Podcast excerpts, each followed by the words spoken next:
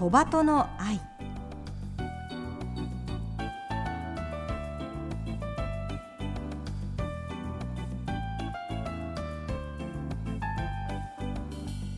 小鳩の愛ポッドキャストまたはラジオクラウドでお聞きの皆さん、こんにちは。日本テレビアナウンサー杉野真美です。目の不自由な方が安心して街を歩ける社会を目指して、この番組では視覚障害者も晴眼者も共に役立つ情報、話題をお届けしています。ラジオ日本では毎週土曜午前8時15分から、 KNB ラジオでは毎週日曜午前7時15分から15分番組として放送しています。このポッドキャストではゲストの方へのインタビュー部分のみ抜粋してお送りします。本放送と合わせてこちらのポッドキャストもどうぞお楽しみください。それでは小鳩の愛ポッドキャスト、今週もスタートです。今日は先月行われました視覚障害者向け総合イベントサイトワールド実行委員会委員長の荒川明弘さんをお迎えします。荒川さん、よろしくお願いします。よろしくお願いします。荒川さんも視覚障害者当事者でいらっしゃいまして、現在の見え方は全盲でいらっしゃいます。経歴を私の方からちょっとご紹介させていただきます。1999年から東京高田馬場で視覚障害者のための支援機器の販売、サポートをメインとする会社ラビットを経営しているほか、社会福祉法人の常務理事、NPO の理事長も務められていて、お忙しく活動されています。先日、視覚障害者で地域団体活動や就労、経済、政治などの分野で活躍し、著しい功績のある方に贈られる近藤正明賞を受賞されました。荒川さん、おめでとうございます。ありがとうございますもう私もびっくりしました。いや、おめでとうございます、はい、本当にいろいろとお忙しく活躍されている荒川さんかと思うんですけれども、実行委員長を務められていらっしゃいます視覚障害者向け総合イベントのサイトワールド、今年4年ぶりにリアル開催だったんですよね。はい、そうです。いかがでしたか？本当に4年ぶりでですね、はい、どうなるのかなって思ったんですが、はい、いろいろハプニングがあったんですが、あ、そうですか。なんとか開催できてですね、はい、本当に利用者の方ですね、うん、来場者がいっぱいいたので、はい、よかったなというふうにほっとしてます。ですね、11月の1日から3日までの3日間に、錦糸町丸井8階にあります東京墨田産業会館サンライズホールで行われたんですけれども、本当に多くの方がいらっしゃって、出展者の方も増えたんじゃないですか？どうですか？実はですね、4年前に比べて、はい、出展者もですね、来場者もガクッとは減ったんですよね。そうなんですか。はい。入場者数はどのぐらいだったんですか？今年は3560名でした。多いですね。それでもそうですね。でも、はい、今までは4700、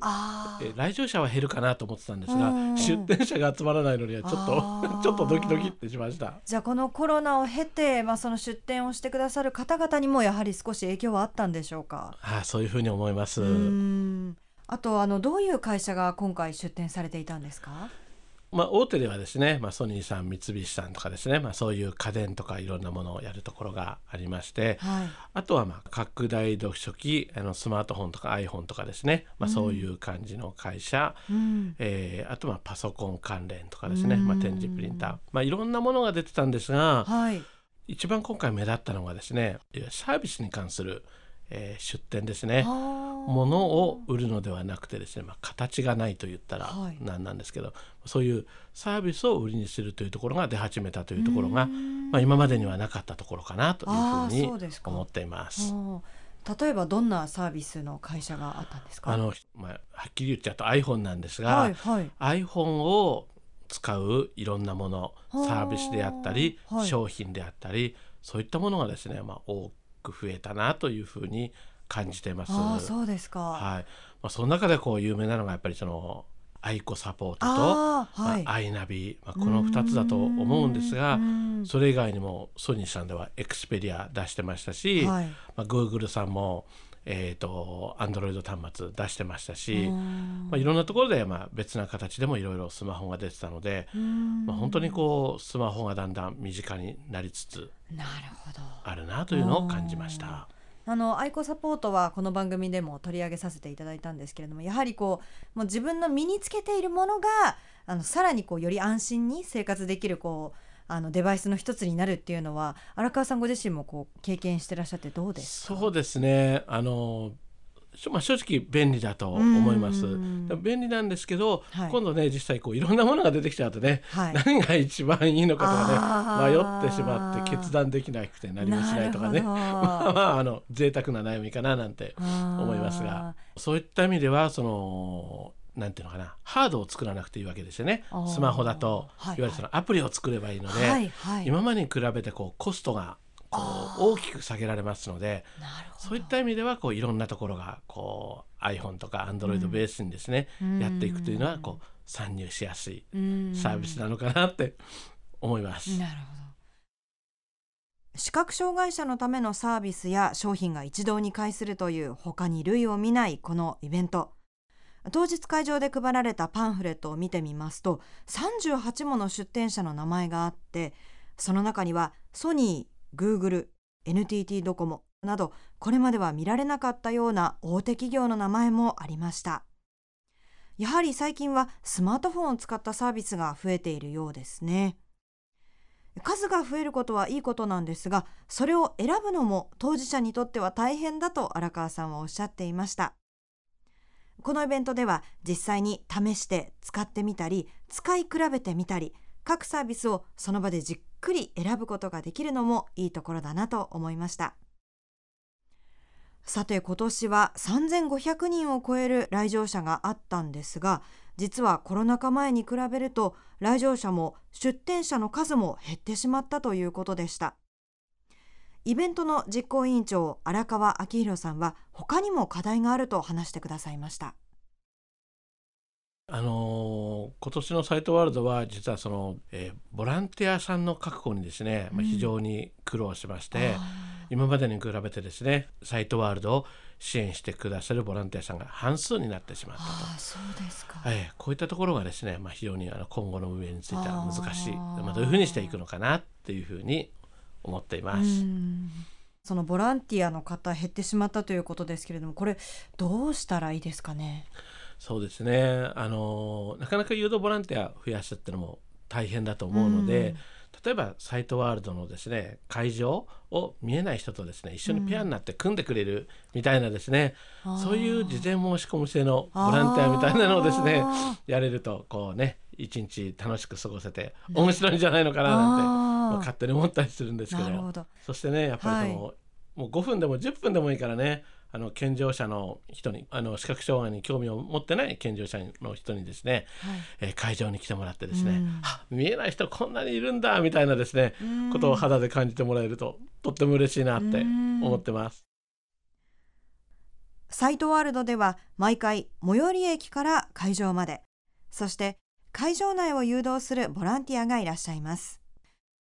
今年はその数が半減してしまったということで、これは来年の大きな課題になりそうですね。荒川さんがおっしゃっていたように、請願の方にもっとこのイベントや視覚障害について興味を持ってもらえると、ボランティアの数にもつながっていくんではないでしょうか。このラジオを聞いてくださっている皆さんにも、次回はぜひお出かけいただけたらと思います。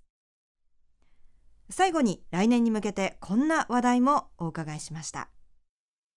障害者差別解消法が改正されて、来年の春から、事業者による障害のある方への合理的配慮の提供というのが義務化されます。荒川さんこれどのように感じていらっしゃいますか？この合理的配慮の義務化というのは素晴らしいことだと思うんですね。でも一方でですね、視覚障害者側せっかくですね配慮してくれたのに、視覚障害者側がそれを使い切れないとかですね、そういったことではやっぱりそれももったいない話なので、企業は企業でどんどん努力していく、視覚障害者は視覚障害者でですねそれを使えるようなやっぱり学習していくとかですね、いろいろ学んでいくっていうですね、そういう体制も一方で必要なのではないのかなって思っています。荒川さんの会社にはこう相談など寄せられていますか？ホームページがですねこう読めないからどういうふうにしたらいいんだろうみたいなですねある施設から問い合わせがあって、はい、私がこう見たらホームページ視覚障害者でも使えるようになってたんですね。でもその視覚障害者はやっぱりなかなかこうコンピューターが得意ではないので、はい、使えないっていうふうに思ってしまった、こういうことをですね少しでも減らせるようにするともっと素晴らしい社会になるんじゃないのかなって私は思ってます。事業側も、その障害のある方もそれぞれがこうレベルアップをしていくっていうことが必要っていうことですかね。そうですね。お互いがこう壁を取り除いていく、避けていくと本当のユニバーサルな社会になるんじゃないのかなってそういうふうに思ってます。そうですね。そして今年最後の放送ということで来年ぜひ荒川さんの抱負を聞かせていただけますか？そうですね。本当に社会が今大きく変わろうとしているので、私の会社もですねパソコンのサポートをしたりですね販売したりというふうにしていましたが、もっと社会に貢献できるようなやはりその視覚障害者の教育ですね、IT 関係の教育または、一般企業に対してもですね、コンサルとかですね、障害者雇用をどういうふうにやったらですねもっともっとこう働きやすくなんていうのかな、就職イコールゴールじゃなくて、本当にこう伸び伸び仕事ができる、企業でその人がですね生き生き仕事ができる、そういったようなですねお手伝いそういうのも私が働いた経験でできると思うので、そういうですね社会を変えるような1年にしたいななんてすごい理想を持ってます。お送りしてきました小鳩の愛、今日はサイトワールド実行委員会委員長の荒川明弘さんのインタビューをお届けしました。いかがでしたでしょうか？荒川さんの活動については荒川さんが経営する会社ラビットのホームページまたは荒川さん個人でもホームページを制作されていますので、そちらをチェックしてみてください。今日が年内最後の放送です。今年も番組をお聞きいただきありがとうございました。ここまでのお相手は日本テレビアナウンサー杉野真美でした。